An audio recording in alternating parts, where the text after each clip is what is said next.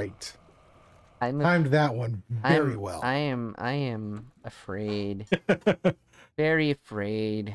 I'm afraid. I think it's time for me to leave. oh, come on, man. Halloween's in a couple of weeks. We're going to have some fun. Got to get in the spirit of it. Yeah, know? we gotta, you gotta. I- I'll find some Halloween themed stuff next week. Uh, next week. See, it- I mean, they're having fun in the lab. Why can't we have fun in the lab? Uh, you call that fun? Yeah. Okay, sure, sure. Whatever works best. Oh, hey, good evening, everybody. Welcome to Scuba and the Rye, episode 129. One, two, nine. I am so fine. Yeah, we are back. We got Scuba Steve, Rye Guy. I got a new camera that's not buffering and giving me headaches. You actually can see him and actually see him talk. I know. I, I, my voice and my physical thing are Yeah. the same. Are, are are on track. It's, So when you're moving like this, you're not moving so slow and catching up to me, kind of thing. But hey, it works. it's all good. It's all good. All right. Uh, yeah. So we're back for our weekly dose of games, movies, entertainment, life. Life itself can be a pain. It yeah, it has its moments. It, has does its have moments. Great moments, but there's some painful ones at, at best. But before we get too much further on, we're definitely going to take a minute to shout out to Syrinscape. Syrinscape. Syrinscape.com for soundboards and background musics for your tabletop experience because it is the spirit of spooky Ooh. and the season of spooky. Uh, we're so I hear. listening to a, a group uh, sound set called the Mad Scientists Lab. Uh, where someone's hard at work and we're gonna kind of just hang out here and not be in the way. Yeah, and I'm that's not. I'm off the clock, so I ain't going to be working. Yeah, They most want- we have to worry about is Yeah, yeah. yeah, whatever's going on. I'm over not there, taking so. overtime pay for that. But go check them out, syrinscape.com. They have a wide variety of soundboards you can use for sci-fi, high fantasy, horror, what whatnot. This is the season of Strahd, so go check it out, syrinscape.com for more on that. Check them out. Uh, and if you're enjoying this and enjoying what we do, please remember to do the thing uh, like, subscribe, share. Definitely share. That's the best way to help us out. is share Sharing out is your friends. caring, people. yeah. Sharing is caring.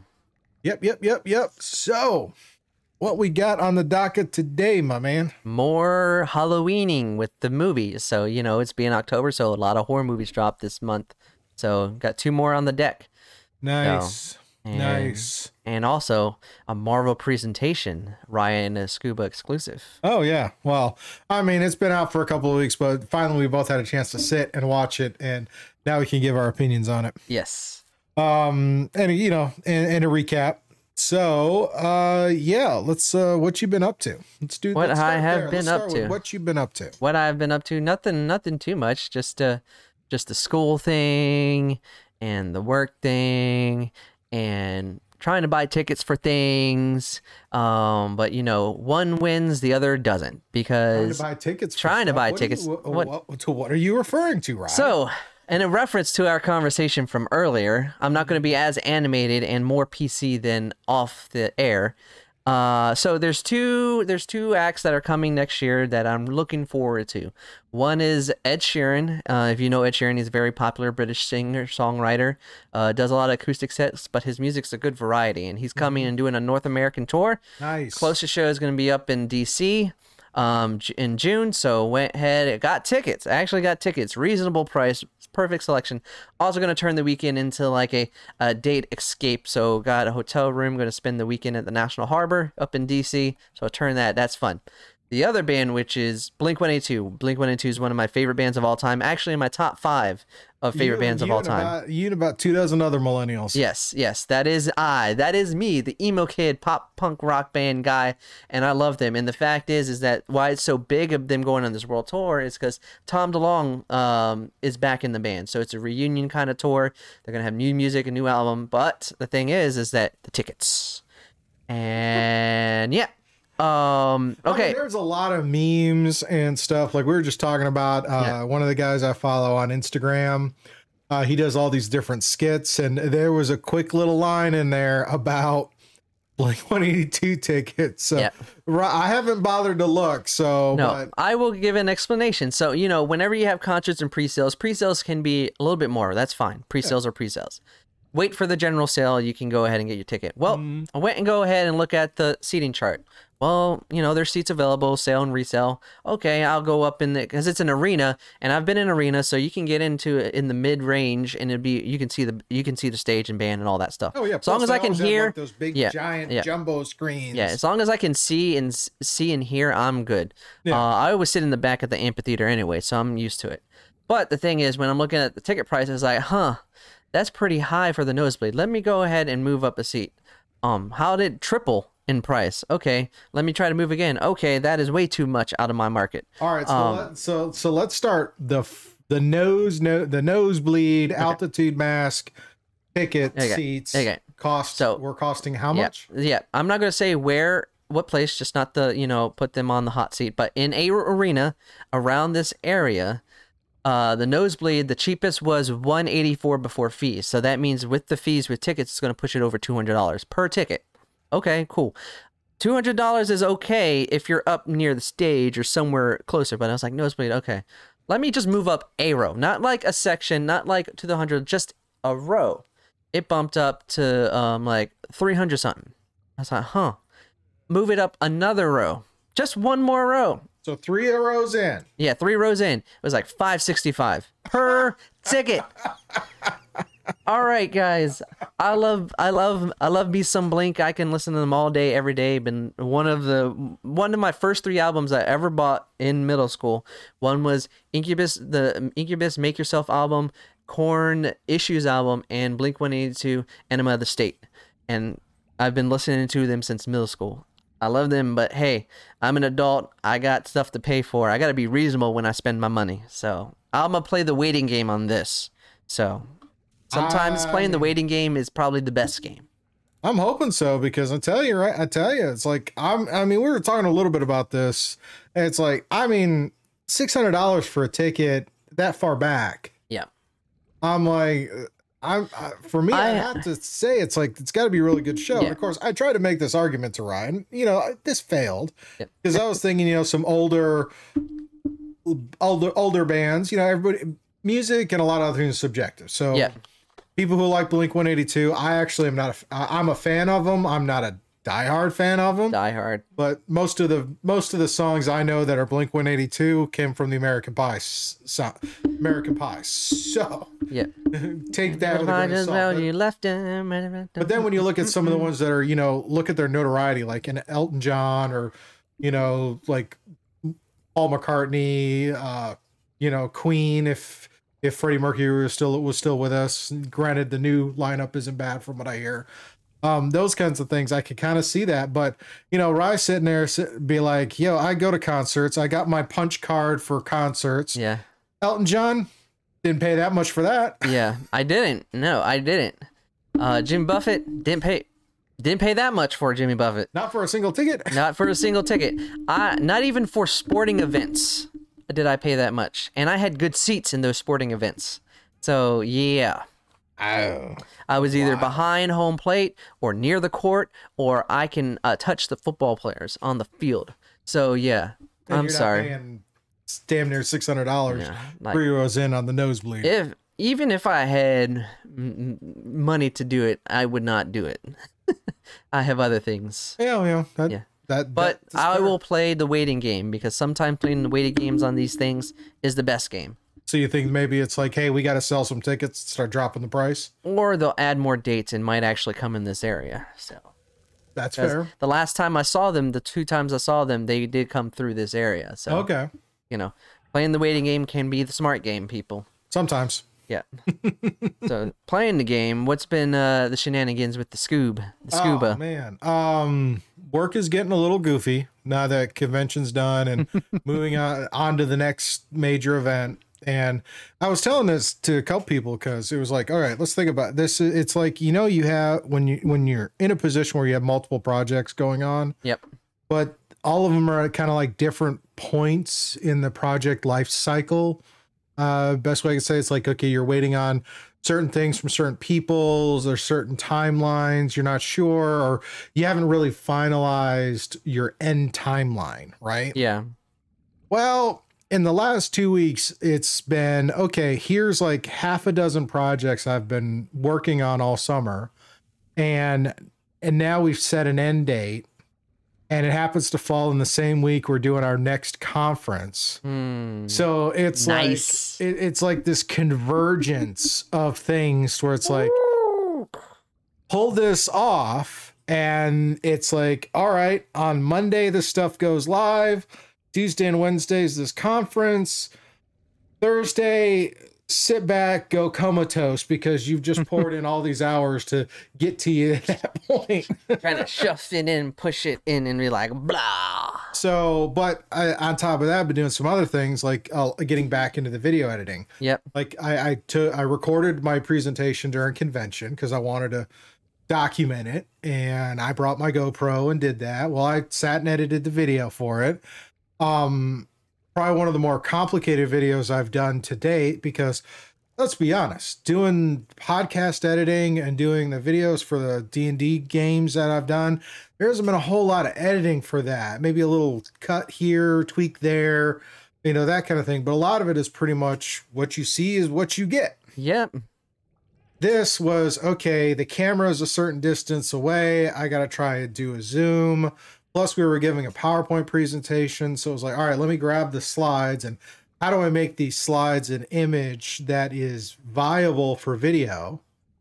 Layer that in so that you see the presentation, you hear us talking, and you know it transitions from slide to slide. And then there are certain points where it's like, okay, the slide just doesn't do enough. So add in some extra elements to give it a little extra pop, you know?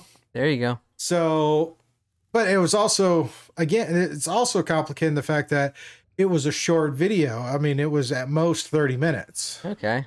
So 30 minutes of footage for the most part, didn't really cut anything out. So it's this 30 minutes of us talking and adding in these other layers. And it still felt like it take ju- it took just as much time to go through that in multiple passes than it did doing a podcast edit in in some of these new new workflows because that'll Yeah. still take me a little while. Took a little bit, just a little bit. But I mean, it took me a whole day. Got it rendered, uploaded, all that. It was great.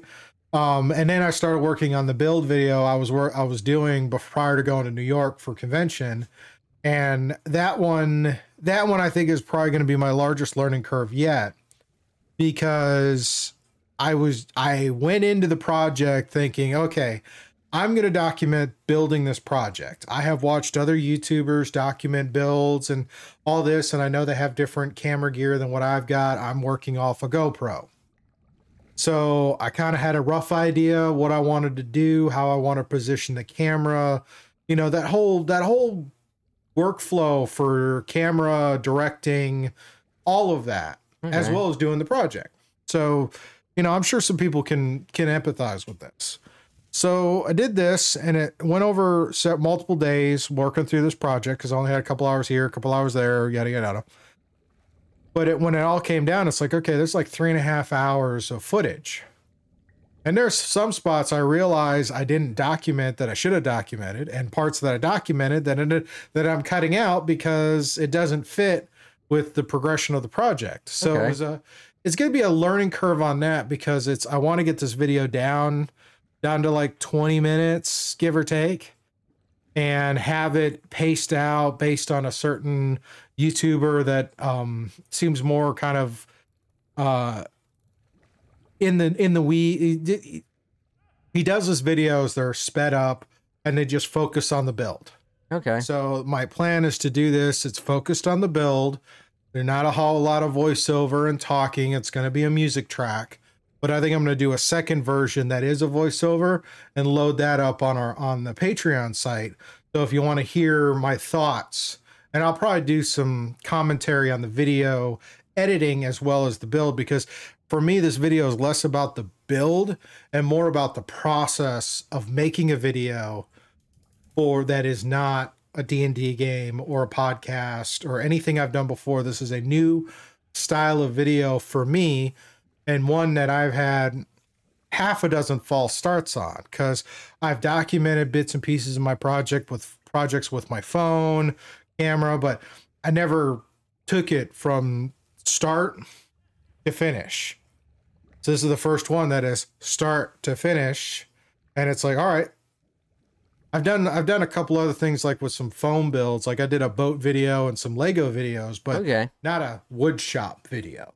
So Yeah. it's a different style of video, and it's going to be an interesting kind of deal because it was a multi-day build, and it had a lot of back and f- moving the camera around. Like when I did a couple of crafting ones, it's like I set the camera on one spot. I just got to remember to turn it on and turn it off, but it's not really moving.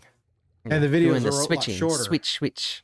Yeah, this one it's like okay, position the camera and angle it and see where those angles are. So it's fun. I'm in the pro. I'm in. I'm on my third pass through trimming down bits and getting it to crunch down. I went from three and a half hours down to like just under, just under two or a little over one hour. Um, and trying to, and I'm about halfway through on this next pass through. So, but it's just time consuming. And Yeah. when they tell you you'll take twice as long editing the video as shooting the video, they're not joking. Yeah. It's literally taking that much time just to go through this. Yeah, it takes some time, but you know, the more you do it, the better you get at it. Yeah, so I'm hoping to have that done here in the next couple of days and get that out. And then I think uh, some scheduling goofiness is going on. Then I could start on the next build project in the shop and maybe even start the uh, some build projects on the table and see about, you know, working out. Because a lot of it is like, hey, I'd like to do this. Hey, I'd like to do this. But then it's like, how do I go about doing it? And then it's like, all right, I have an idea how I'm going to go about doing it. But then it's actually doing it Yeah. and then following through and it that's a that's a growing experience i mean anybody could grab their phone and just you know shoot some video on their phone but if it's like the an upload and then it's just some some people uh, adapt to that a little bit faster. And me i'm an older school kind of person. This is like i want to do this but it's it's getting it's it's getting over the imposter syndrome. It's getting over the why the hell are you wasting your time? You're 40 some odd years old. All of these things in the headspace that are like i shouldn't be doing this i should i you know i have a day job i should focus i should be doing that i shouldn't be trying to do this kind of hobby that is brutal in its uh in in in in, in popu- in gaining popularity gaining a foothold and all that Yeah. there's plenty of room for it but to really succeed at it it's it's very cutthroat as opposed to you know my day job Yeah. which. But you know, it, it like you said, it's you know, you do more than just your your daily routines. You know, you have hobbies, you have things you want to dive into. So this is another one of those things. Dedication will get you there. So Yeah. you got this. I think you got this. it'll be it'll be fun it'll be it'll be fun so Yeah. The triumphs will justify those turmoils. yeah and again it's a learning experience like i don't expect to be winning any awards with this video like i said it's okay Yeah. here's the learning how to do this Yeah. Kind of deal Takes a little bit of time. Oh yeah, totally. Um so that's pretty much that part. All right. All right, so let's uh let's go and dive into our reviews for the week. yeah? Yes. Yes, we do. We have a couple films We do have a couple of films. still dealing with the horror Halloween theme. Yep, yep, yep. So, So our first film is one that I have not watched, but was recently released on Hulu. yes, And sir. that is the remake uh, or reboot of the Hellraiser uh, franchise with Yes. this new Hellraiser film. I honestly didn't know this was coming. I think I might have heard a blip about it. Sorry, my nose is all itchy. it's all good. But I heard a little blip about this, but I didn't even know it was on Hulu, let alone where it was coming. But uh Raw, you said you got an interesting story behind this one. This wasn't a planned review. No, this wasn't se. a planned review. Uh, and me, me and my, my good friends, we had a little uh, chill out on Saturday night, and we were trying to find a, a, a you know, Halloween horror theme movie to watch. And we, uh, me and my other friend, recommended this Hellraiser because you know it just dropped recently on Hulu. Um, this actually was a Fox holdover, kind of like Prey, uh, which was a Fox holdover. So uh, you know, Disney decided to plop it in on uh, on uh, Disney, uh, not Disney Plus, but Hulu. So, like you said, it is a it's a, it's a, it is a reboot, a reimaging of sorts. It doesn't have connections to the original, but it does play along the same lines. So, with this film, you know, it focuses on um on the characters that you're familiar with from uh, Hellraiser. You have Pinhead, you have the Cenobites, you have this other dimension, and then you have this like device, this mysterious device that um that is like a puzzle piece and basically there's different configurations of this puzzle and when you work this device um, and you get this puzzle the one thing that it does is that if it if it stabs you or pricks you and you bleed um, you get pulled into this realm and then the Cenobites and Pinhead they go and do what they call pleasure things to them but it's basically gore and ripping your body apart and all that fun stuff I guess. But Now- this sto- okay. So, Yeah. just for context, yeah for for, context the, for for those of you who are unaware, and when we're talking about this being a reboot, the original Hellraiser was done in 1987 yes sir. And written directed by Clive Barker, and he set a pretty substantial bar when it comes to this this movie, this franchise. yes so So So this uh this type of horror movie it, it it is not the slasher or the psychological. This is the gore fest. Um in comparison to the original, it's not as gory, but it still has, you know, still has your mind cringy scenes. But this this one focuses on a character by the name Riley, played by Odessa A'zion, and she's a recovering addict and she's trying to start a new life. Uh, through convenient plot devices and whatnot, she comes across that device that I described earlier, and she gets um she falls into this like journey and curiosity of after she uh, solves the first configuration, her brother gets uh, caught in the contraption and he gets disappears. That's all she knows. So now she's keeps doing the configurations and trying to find a way to bring her brother back. And then she also finds out trying to solve the truth about what is this device and what does it do. So basically, the film is a journey of her character um, trying to survive all the different scenarios of this configuration while other people are getting caught in this trap of death and despair and stuff. Um, what I liked about this film is that it's it yes it is a gore fest but it doesn't rely on the gore to try to scare you. It is a part of the plot. It is part of the characterization because what you're dealing with with these other characters from another world uh, the idea of pleasure and pain is like one and the same. And the idea of granting wishes and giving people what they truly desire is it really what you desire? Or do you deal with the grief that comes with all of the substance of configuring the stuff on this device. So that part of the film i liked. Um it does rely on a little convenience and a lot of the gores at times. So some of the characters are flat at times and then when you get into the third act um, there's a lot of predictable outcomes but it leads into an ambiguous uh, epilogue which relies on that idea of what do you truly want to get what you desire or do you settle on that grief of what is the outcome of the situation so um, it does a good job of building up the lore and the characters and not relying on the tactics of horror just to scare you or just to gross you it is part of the journey of this character and their their fallout so I think the last one I remember seeing um, in this franchise, I want to say was in uh, Hellraiser Bloodline. yeah i think that's the third in the series Hmm. i think Fourth. Fourth? Okay. Yeah. I could not remember. And I, ne- I never watched the. Uh, if I watched the original, I can't remember. But yeah. Well, it, it's either that one or it was basically it was. I think that was one where they ended up having a sci-fi element to it. Yeah. But the first Hellraiser in uh, Clive Barker's Hellraiser really kind of got me. Yeah.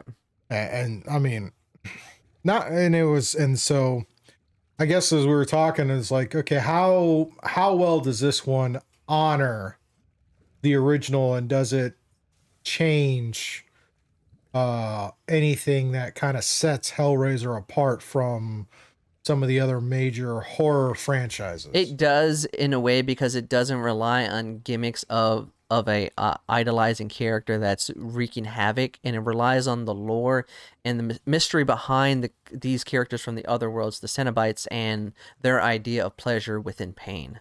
So they're they're like from a whole different uh, realm and future. So the idea of pleasure and pain is kind of molded into one, and you know it's it's that lore that adds to adds to the grief and adds to the suspense, even when there's like um, the gore happening and the cliches at times. So how are we doing with the fact that Pinhead is female this time? It doesn't detract from it. Um, it doesn't Does it take. A, it adds value in the in the way that they create these creatures and characters. Every creature and character, it's just uh, horrifying to see what they are, and it's the mystery of why are they so different and what is it that happened to them that led them to that. There's no answers to it. It's kind of left up to you, and that's what makes the film more creepier. Is because why would you do this but then at the same time there's no like empathy or emotions to it so there's like this multi-layer within the gravitas of the uh the device Yeah, I'm asking because sometimes when they gender swap a character, it's sometimes the deci- sometimes it, you question the decision to do that. Like, was it the best move for the character or for the social political influence Yeah. on the industry? I'm not taking it away from that. I don't want to cause a fight there, but there's no fight there it, it, it's kind of one of those things. It's like some characters are so iconic Yeah.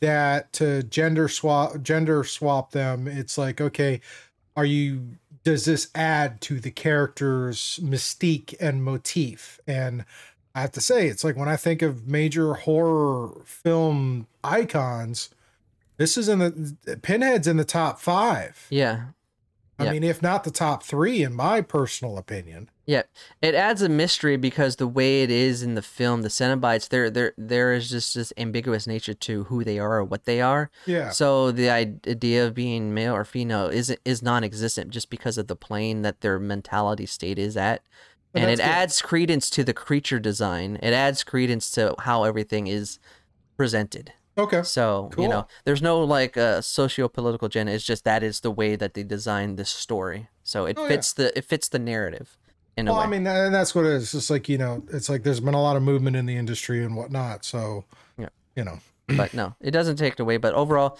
um, great, uh, fun, uh, great experience. If it was in theater, I'd check it out. Three point five out of five, a matinee. nice, nice. Alrighty. And now Scuba and Arai do the movies. Yeah. Halloween Ends, the third film in the latest trilogy of Halloween films. Does it end, people? I'm not gonna tell you. You gotta watch it, but we're gonna give our two cents. All right. So, this one came out. It's in theaters and it's on Peacock. I watched it on Peacock. Uh, Rye watched in theater. So, we have two different view view standpoints. Yep. Um, I'd be honest, I'm not a big horror fan, film fan, but learning more of the history behind this particular franchise kind of allows lends me to want to watch the different interpretations. Uh, the reason I say that, just kind of go into this, is like we have the the first Halloween film Yeah. with um that was done that uh, started the whole quote unquote slasher genre Yes, it did. um it after this then it was friday the 13th then it was nightmare on elm street so th- this is the this is the og that started it Yep. um now if you're one of the podcasts another podcast that i personally listen to and i love listening to is from uh is called uh stuff stuff to blow your mind right? Boom. on uh it's on uh, iHeartRadio now. Used to be how stuff works. They do a thing on fridays called weird house cinema where they'll look at a, a an older film and break down the film. They did one for halloween i believe but they also did one just recently for halloween 3 season of the witch Yes, sir. so there the, the you start looking at this franchise from a production standpoint and and longevity. I mean, the first film was again in the 80s, I believe. Uh I I'll double- look it up.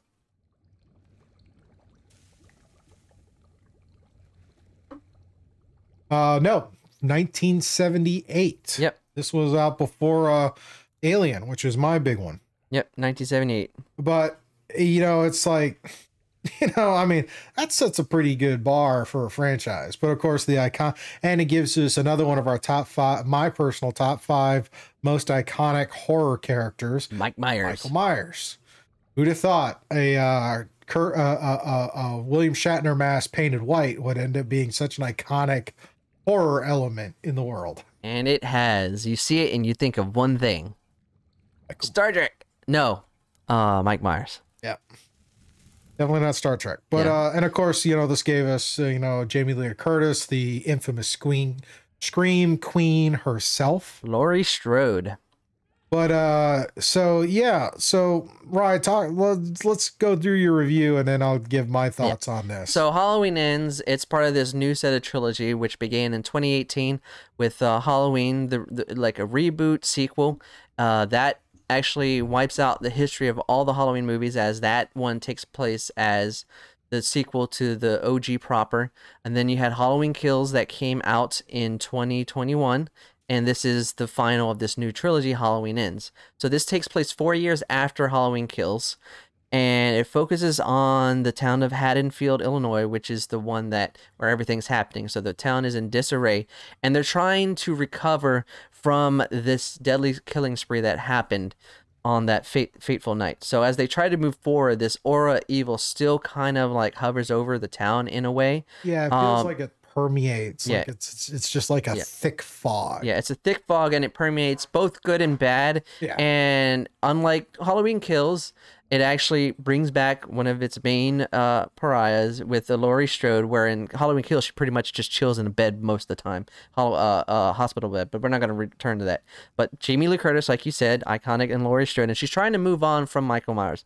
But things start to happen and things start to come up on the surface, and she has to face um, Mike Myers and just these uh, overshadowing of evil. And is she going to be able to get past it? Is the town finally ever going to end this threat or this uh, this evil that's been hovering over there?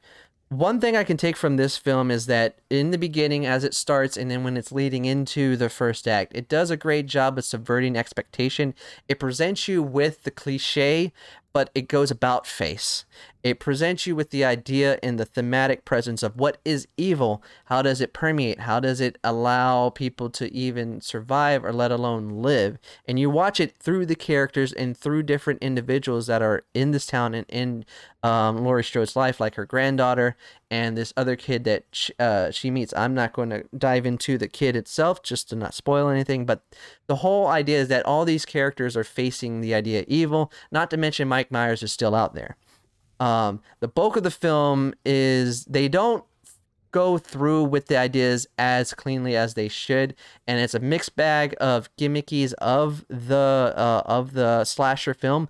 Albeit some of the kills are great but the the writing and the scripting of the characters are so bland and just just terrible that it kind of fragments that thematic presence. But that's where I have issues that bulk because they try to start those ideas but they don't really follow through with them That's fair. I, Yeah. I you know, thinking about it, the fact that the uh, Halloween, Halloween Kills, and Halloween Ends, those three, yeah, in this new modern one, I think it's it it's one of those. It's like, especially I could speak to Halloween Kills and Halloween Ends. Is like, not only is it you you're you're seeing a story that has been layered all across all three films because sometimes i mean you got to admit we have seen films where it's like okay here's episode one here's episode two here's episode three and the connection between them is very loose Yeah. at best this one it seems like they they they wrote it around the connections so that it's a continuous story all the way through over all three films. And there are characters that if you wa- you would see in the previous films and you see where they are after x amount of years because this is this is a film that spans you know several years yeah. uh, in this trilogy. Yeah. And you know that how that kind of goes through. And it's very interesting to see those elements but Uh, you're right. There's a lot of it where it really does fall apart from a story from a from a when you look at this particular chapter in the book the writing on this really kind of falls apart. It really doesn't it, it the pacing is a lot slower. Like this is a very slow burn but it doesn't have the same creepiness factor in my my opinion as some of its predecessors Yeah, it, it doesn't. I agree with that. This one relies on doing something different, aka, like you mentioned, Halloween 3 Season the Witch. It tries to do something different, but it doesn't follow through. But even when it fragments by once it gets to the end and it gets into the, the finale of Laurie Strode facing off against Myers, I think for people that are are fans of the property as well as the idea of this thematic evil, it is uh, it leads to a satisfying conclusion. Not going to say what or why, but it leads to something where it can finally put to bed to rest of the idea of what Myers represents. Yeah. So. Which I gotta say is very convoluted, but Yeah. it's I think this one is another one of those. It's like while the concept of evil is very strong, the body is not. Yeah. Because that's that's the vibe I got from this. It's Yeah. like he at this point he's got I mean, if Laurie Strode's already got grandkids and this is supposed to be her older brother. Yep.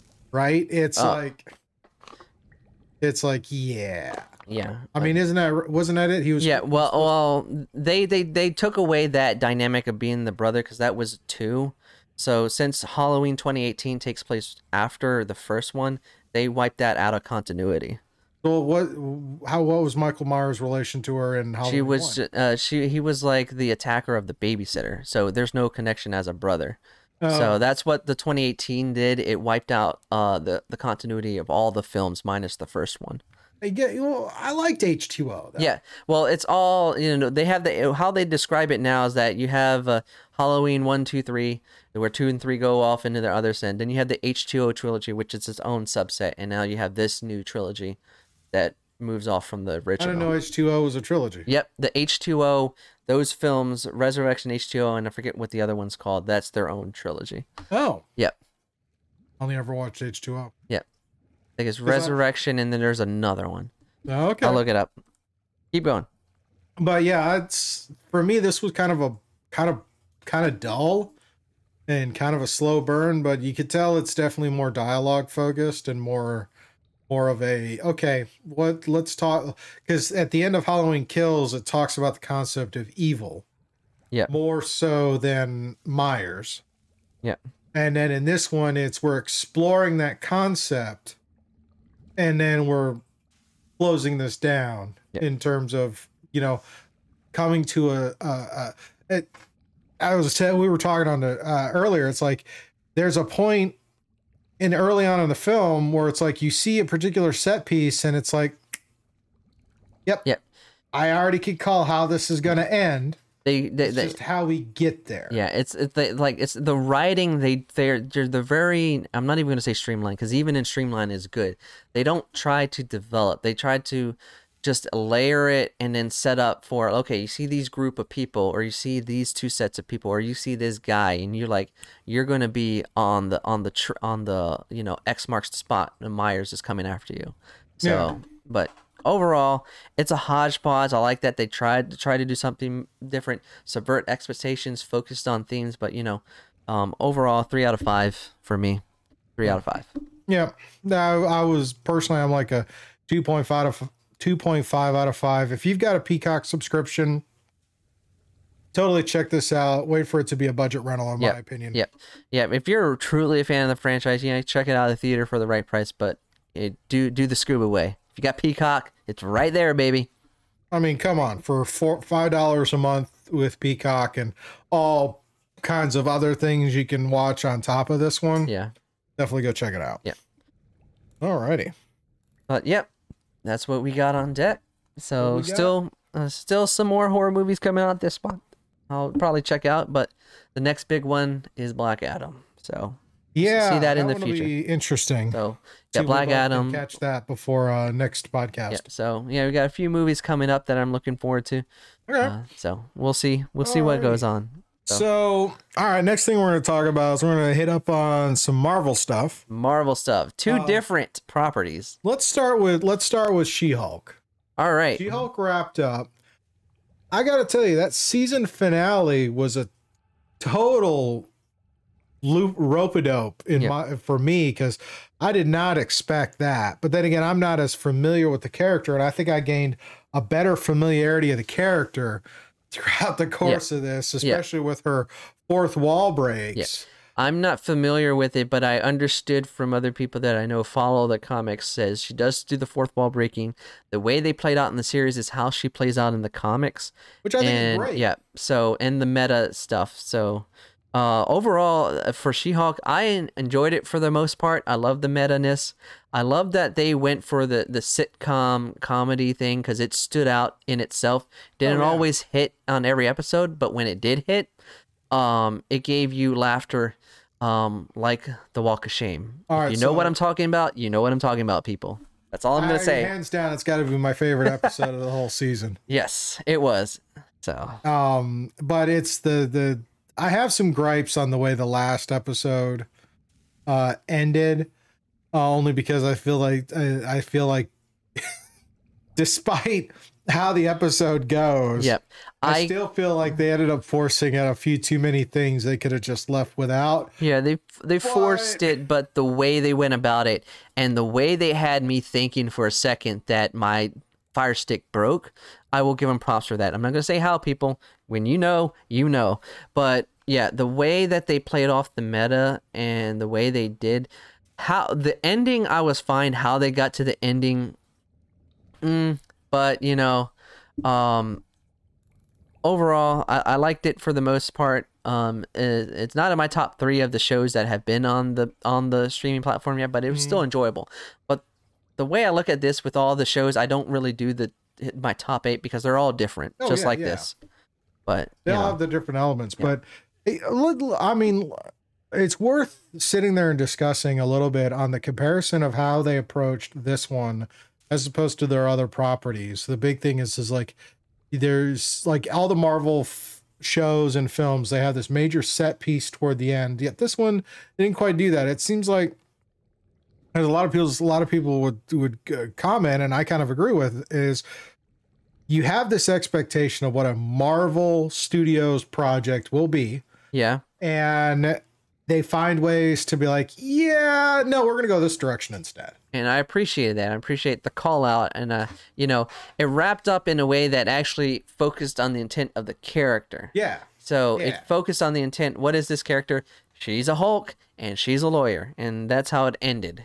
So you know, I, overall great. There was definitely some pot, some parts that were a little too cheesy and corny. every time I watch this, and I know I know Scoob and I know cheesy, there's a line. You can handle cheesy, but if it crosses that line of a certain It- it- degree, it, it, totally yeah, breaks, totally Yeah. breaks it. Where it's like, really? yeah. I I have that line. It's not as close like you, but you know, I can enjoy cheesy within the focus of is it built into the narrative. Whereas if it's cheesy just to be cheesy, I can't deal with that. And there were parts where they did that, but it's more of a 60-40 where 60 I enjoyed. I gotta say though, the the the the, the actress for for She Hulk, Tatiana Maslany. yeah, that was she she nails it. I love the banter between her and Charlie Cox's Daredevil Oh yeah. is just great. Yep. I loved I loved her interactions with her um her her um her assistant that was with her. Um, Oh, yeah. So I love that. Uh, Nikki Ramos, uh, played by Ginger Gonzaga, she was great.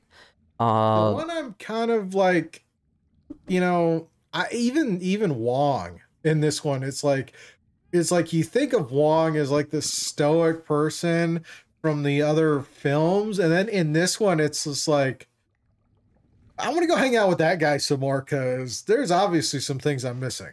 oh yeah. And at the end of the one episode, when he's uh, chilling and trying to watch the, the Sopranos, had me dying laughing. Even more so when uh when the end when it was like you got you got caught into another show, didn't you? Yeah. Prime era of television. Yes. Yeah. But uh I think the one I was kind of like Yeah. Blonsky was probably the one I really didn't expect that direction. Yeah, I, I, you know, that's where I, I like the idea where you know it subverts the expectations and what you see and how they lean in into like this like new and like kind of like you know finding himself within and having his own like com- uh, communion place and all that stuff. It's kind of cool, and uh, just the way it ends, you would expect to see more of the abomination in the future. Let's hope. Yeah. Let's hope. Yeah. All right. So But overall, enjoyed it. She Hulk, go check it out. It's definitely worth a laugh. Nine episodes. It's all up on Disney Plus now.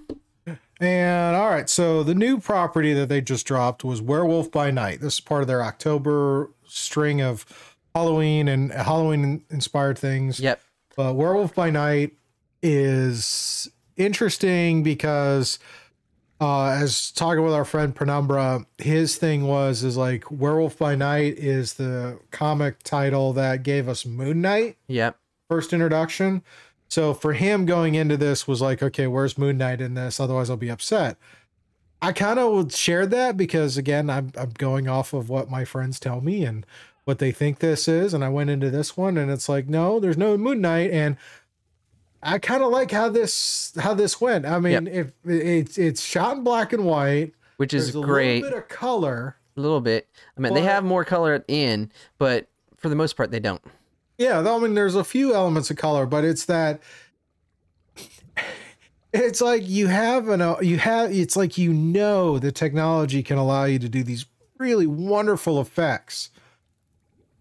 But this they went it seems like they really tapped into all right, let's talk about the whole Harryhausen films, the classic Universal monster movies and just everything's a practical effect that They- could be a practical effect. Yeah, they they they they touched in that Universal monster aesthetic, doing the black and white, allow them to the black and white added personality to this uh, TV special because it's a TV special. That's how what they call it. It's not a movie. It's not a TV show. It's a TV special. So they played hark into that. They played to the aesthetics of that, and that aesthetics helped elevate the characters because even though uh, you introduced to a plethora of characters, you got them. They were unique. They weren't archety- archetypal. They uh, every character is always based off some archetype, but there was an individuality to everybody. Um, And, and they hit the ground running. Yeah, they hit it- Waste a lot of time at exposition. no, you got the explanation. You got that they come to this uh, mansion to celebrate Ulysses Bloodstone, and that they're fighting for the Bloodstone, who's going to take over for it. Yeah. Um. So, and through that, you you, you what you get or what you think is going to happen doesn't happen, and it kind of flips the script. And well, the title Werewolf by Night, you kind of know where it's going to lean in, but there's some surprise uh, characters that you see and the surprise usage of what I appreciate with the black and white. The reason they did it in black and white because it allowed them to get away with a lot of things they couldn't if it was color. So there Very was a lot of limbs being ripped, a lot of deaths happening everywhere, uh, the werewolf throwing people everywhere. Uh, man thing, the way they utilize man thing, the way I will describe it is you will feel like he is your best buddy and your puppy that you will be scared of. So if you know, you know. I'm not going to explain what or why, but Swamp Thing, you know, uh, Swamp Thing, uh, not Swamp Thing, but Man Thing, he he wasn't he wasn't practical. He was actually all CGI. yeah. he's a- I'll- yeah. but the way they do it in the movie, you couldn't tell. It was great. Yeah. So I mean, but it, it, the point is, well, he's a character that it makes sense. Yep. Because trying to do a practical effect on that would probably be a lot more cheesy. labor intensive, Yeah. considering the size. But looking at some of the other practical effects, like even the even the dead guy mannequin, that is the the the the old school. Uh, Ah, ma. Sorry, I'll, spoilers. If you haven't watched this, go watch this because we're not we're not holding back on this one Yeah. um the uh the the that that animatronic character Yeah. in the coffin is just so hilarious it's such a callback to Oh, yeah. those older films Yeah, there's a there there is a stoicism mixed in with the with the bloodiness and the comedy that it just everything is just seamless, and this is a good one shot where it you know it adds credence to the universe, it adds an us that supernatural element, but doesn't um it's able to stand on its own while Yeah. still being part of of this whole universe. oh yeah So, you know, it's unique. So, uh, uh, Gael Garcia Bernal, who plays Jack Russell, he's great in that role, and he provides this like gravitas, especially when he transforms into the werewolf and does things. And then his relationship with Elsa Bloodstone, played by Laura Donnelly, is very gratifying. And like you said, they don't spend a lot of time on exposition, but it's the subtlety in their actions and in the script. It's just those little subtleties that you get the dynamic of what they are, how they are together, and what their purpose is. So yeah everything is reliance on the audience. so funny it's like you know it's a horror film it's got horror elements but it's just it's such a fun ride Oh yeah, it's fun and exciting. You got this adrenaline, and you love the characters, and you love the outcome. Um, so especially when, you know, drinking a cup of Joe. That's all I'm gonna about say. going to get sushi Yeah. So yep. yeah. So overall, I enjoyed this uh, presentation, and a lot of people did. So Marvel might be doing an you know these kind of presentations with other characters down the road. You know that works. I mean, the, the What If series, you know, all those kinds of things. It's great. Yeah. So if you haven't checked it out, it's uh it's on uh Disney Plus, just like She Hulk, and it's a it's 54 minutes, so you can watch a quick watch of it. So Oh yeah, very quick watch, very enjoyable watch. Yeah. I part of me was wanting to watch Van Helsing afterwards, just for the black and white elements, and you know, just just something about the way that comedy comes across makes me appreciate Van Helsing. yeah. Alrighty, let's uh jump over to some news, newsy goody thingies. All right, so let's see. Our first story, uh, first story we have is Netflix adds the ad tier. We've been hearing about this for a few weeks now. Yes. Uh, it's supposed to launch next month, I believe. November 3rd at November 9 a.m. Pacific time. So basically, it, it's interesting how this has kind of come about, where it's like Netflix is worried about their bleeding subscription losses, yet they just added a bunch of new subscribers. 2.6 million, I believe, if I'm getting the numbers right. and we're gonna have this ad tier that's like ten dollars a month. But interesting how they can't ju- you you even with the ad tier, you can't get everything in the library Yeah. because there's permission and copyright and and a lot of legalese Yeah. that's influencing what shows can and can't be on this ad tier. So yeah, so uh, from uh, the article on IGN, so the basic ad tier is going to be limited to 720p. Some people don't care about that, so that's okay. In the basic plan, you're going to have your ads. So what they said is that you can expect at least quote four to five minutes of ads per hour. That will be 15 to 30 seconds in length, which is typical if you have your ad tiers. But the other ones, they're not that much, and they don't really, they don't really, really take away from the experience because No. you know it's just quick, quick, quick. Um, like you said with the licensing, they said that Netflix is going to work through it, and a lot of those licensings aren't tied into their original content, so you're going to have access to pretty much their all original library. Uh, it's just some of those licensed content. So, but this is a good way. You know, people like to complain about the prices and stuff. You know, paying for something like Netflix at six ninety nine, and even with some of the licensing restriction, you still got a ton of content, Oh, and yeah. it's going to be available in U.S., Australia, Brazil, Canada, France, Germany, Italy, Japan, Korea, Mexico, Spain, and the U.K. So, but yeah, this is a good one. You know, people that want to stay on a budget with all the streaming platforms out there, six ninety nine, not a bad price. So, do it, people, if you want to. And it's two point four million subscribers, just to get the number right. All right, and for our next one, we're gonna have to cue up the soundbite. Oh, so sad, people. It's so sad. Uh, It's so sad. It deserves a cackle. All right. So, yep. This is uh, coming on the heels of last year, about the same time, we did uh, report how we, uh, as gamers, we know of a thing called G4 TV. And back in the early uh, uh, aughts, uh, G4 was a big thing. Oh, it was so, huge. yeah. Back so, the show. yeah. I mean, that was that Yeah. was the jam. That's where you went for your gaming stuff back in the day. And then, you know, after a while it went away. But then they decided, hey, let's bring it back for everybody. Well, not even a year later, they are shutting down the relaunch. yeah. It's like Comcast is pulling their funding. Yeah. So, as reported in um, in Kotaku, and they uh, cite uh, as dead a deadline, it says, email was sent to remaining staff today by David Scott, CEO at parent company Spectacor division of Comcast. In the memo, he explains, "quote that the company's investment efforts to revive the network just didn't gain traction." So, uh, they're pulling the plug. They're not getting investments, but from my perspective, relaunching it as a channel in the in the era of streaming and YouTube and Twitch and a lot of individual content developers like Scuba and the Rye, uh, it's kind of a market that it kind of looked like it was going to fall to the wayside anyway. Yeah. Yeah. That's just So- my opinion, not based on any findings, but just when you look at the landscape, the the the the people that you're aiming for, they aren't really watching cable TV. No, So, not anymore. Um, you have to go through things like Sling and some of these other things. If it was more of a streaming option, then I think it probably would have done a lot better. Yeah. But I mean, to be I, I remember being all on the bandwagon to have it come back because Adam Sessler and all that great, great inspirations for doing this kind of work.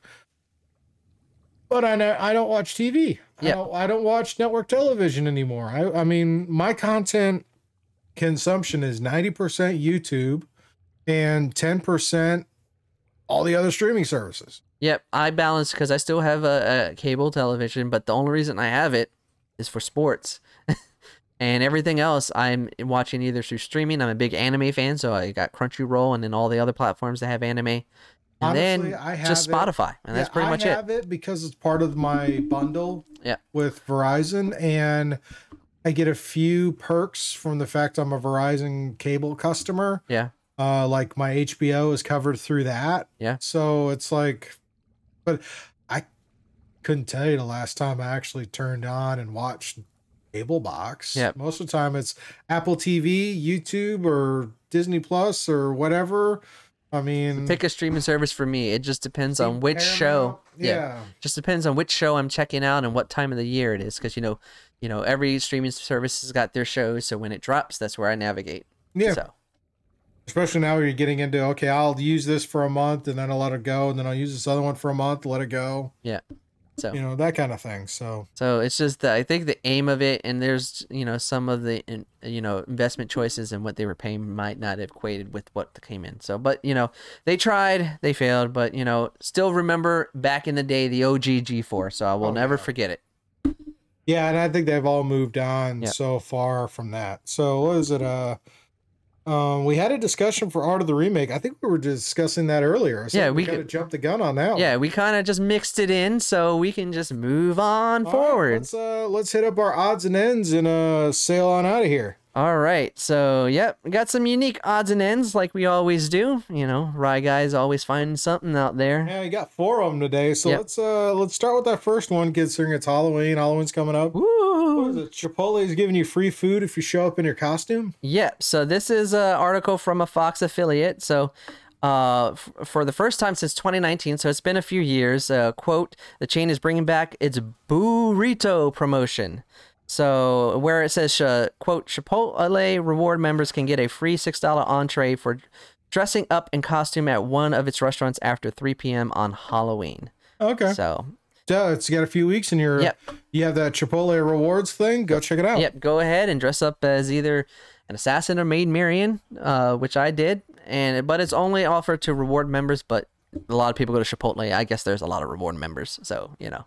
Hey, Yeah, if not, I mean it's a quick thing for a free six dollar yeah, meal. yeah, uh, 20, 20 seconds for six dollars off. Count me in. Right? All right. So next up, speaking of food, Mmm, yummy. Han Solo bread. Yes. Well, what's up with this? All right, so uh, this is from uh, this is an article from the HuffPost. So there's a California California baker that crafted a life size Han Solo out of bread. Yeah, I heard about this. Yep. So I heard about this. This was on my uh my news feed. yeah. I listen to in Yeah. the mornings in my uh, one of my pod podcasts. So there is this uh uh, uh the uh, a dual baker, mother and daughter. So Hannah and Catherine Purvian, and they co-own a bakery out in San uh, in the San Francisco Air Bay area called One House Bakery. And so this came about because of the COVID thing, and they just was like, "Hey, let's do something." So they spent weeks molding, baking, and assembling a life-size sculpture uh, with wood and two types of dough, including quote a type of yeastless dough with a higher sugar content that will make it last longer. Yeah, um, I think, and the fact that they were um gonna shellac this, so you're not gonna be able to eat this No. at all. But it's it's it's a very interesting thing of you know seeing Han Solo and carbonite, Yeah. but made out of bread. Yep. and So they were doing this for something. yeah, they said uh, they were just doing it because one, they're big uh, uh, science fiction fans and fantasies of Star Wars, and it was just something to do while everything was on lockdown. Um, oh, okay. This was their entry for the Scarecrow contest. Yep. In downtown, um, the ne- uh, this is north of, uh, half hour north of San Francisco, downtown Benicia Main Street Scarecrow contest. yeah, so they're going to submit it in there, Which and then you can they vote. shellacked it so that the birds couldn't pick it Yeah. apart. So yep, they made sure that it was protected. So basically, the statue is Han Solo and his um chamber when he's been frozen. Um. So yeah, so that's pretty cool. Yeah, and it looks like they uh they also have another entry, which is uh they they did a tr- did one in 2020 for the Mandalorian and Baby Yoda. Yep. So you know, it came out of inspiration of both their craft and their love for Star Wars. So I'd say Star Wars can give you cool things. Yep, yep. That should be that should be great. That's great. All right, so Twins Day in Ni- in Niagara, Nigeria. Nigeria. Yeah. Okay, Twins Day in Nigeria. What what's up with this? All right, so this is a, a article from our a local affiliate, Wavy, and basically there is um a town in Nigeria, I- um Igbo Igbo Ora, where um it is one of the most uh, populated cities in Nigeria that has pretty much almost every birth are twins. So for the quote uh, for the past 12 years, the community has organized this annual fes- festival to celebrate the twins. So they said in this year uh, event, there's going to be held earlier this month. It's going to include more than a thousand pairs of twins, and then drew participants as far away as France. So Wow. so for 12 years, um, they have been celebrating the birth of twins in this town because for some reason this town, which is um, not too far away from their largest city, Lagos, they But still, birth twins. twin- twins twins are a rarity. Yeah. And yet this is a place that seems to have them frequently. So there must be something in the water. Yeah, so so uh, uh, John Orpham, a gynecologist that's based out of the capital, uh, says that it could be related. Quote that there are things they eat that have a high level of certain hormones that results in uh, multiple ov- ovulations for twins. But that's cool that they actually have a type of Yeah, I mean, festival. uh, the- the- uh, they're going to do a kind of a festival celebration, and then it's like the fact that it's drawing international visitors. I Yeah. think just adds adds to that. yeah, so, So that that sounds decade plus, decade plus, and going strong. Oh yeah. All right. All right. Our last one. thinking about visiting places. So, of of of not too far long ago, I came across a uh, uh started doing a segment within the odds and ends where traveling to unique museum and stuff. So we found a unique museum in the Netherlands, and I thought, hey, let's let's go ahead and bring this back every once in a while, and I'll bring and spotlight a museum that I think is odd, unique, but could be fun. So Really? today, um, I mean, was the model that you could buy not good enough? Now you got to find a museum. Yes, I didn't. I don't think I bought a model. You didn't? No, I didn't buy it. I Oh. but it still is cool. But uh, this museum is actually the Cup Noodle Museum in Osaka, Japan. Cup of noodles. Cup So- of noodle museum. Yeah. So in this museum, uh, they have a plethora of different things you can uh, do there, exhibits and attractions. So you get to see the chicken ramen factory. You get to see the birth of ch- chicken ramen for the cup noodles, and then you also have places where you can create your own original cup noodles in there, um, and whatnot. So this basically is a museum that celebrates the history and all the different packages of the instant noodles of the cup noodles. Nice. So a little bit about it. As if there wasn't a lot of unique tra- uh, So- tourist places in Japan. We're gonna add an- Yeah. we're gonna add cup of noodles Yeah. So on your track of Super Mario World and the gu- and the life size Gundam. yeah. So you know, cup this cup noodles, uh, the chicken ramen was created back in 1958 by Momofuku Ando, and then that led to the the cultural sensation of the cup noodles. So basically, what this does is just celebrates the history, gives you different exhibits to experience that in all the different flavors and whatnot. So, yeah. So if you ever want to find out the history of the cup noodles and want to experience some fun things, and if you're in Osaka, Japan, check out the Cup Noodles Museum. So, Works. all right. Alrighty, well that pretty much wraps us up. Yes, so sir. It's time to sail on out of here. So again, thank you everyone for watching and hanging out, watching us on YouTube or listening to us on uh, all of your major podcast uh, subscription channels. Spotify, Uh, Apple, iHeart, whichever one. Remember to give us a rating, give us a like, share it out, let let people know. It's it, it's a great way to support the studio and support what we do, get that exposure out. Uh, if you want to do uh, shout out and a thank you again to Syrinscape for the background musics and soundboards. Syrinscape. Uh, great, great way to go. We'll we'll have another Halloween inspired uh, sound deck for next time. Uh, and if you want to do more, you can totally do that. You can head over to patreon.com slash scuba studio and consider being a patron there. Every little bit helps. It's just another way to support the show and to support the studio and the various projects that we work on. Um, I don't got much else. I mean, Yep. Thank you, everybody. Thank you for enjoying this. We'll have more content coming up. Might have some stuff for Black Adam, more Halloween things, and then November and the fall turnaround. All righty. With that, y'all have a great one, and we'll see you later. Bye. Peace.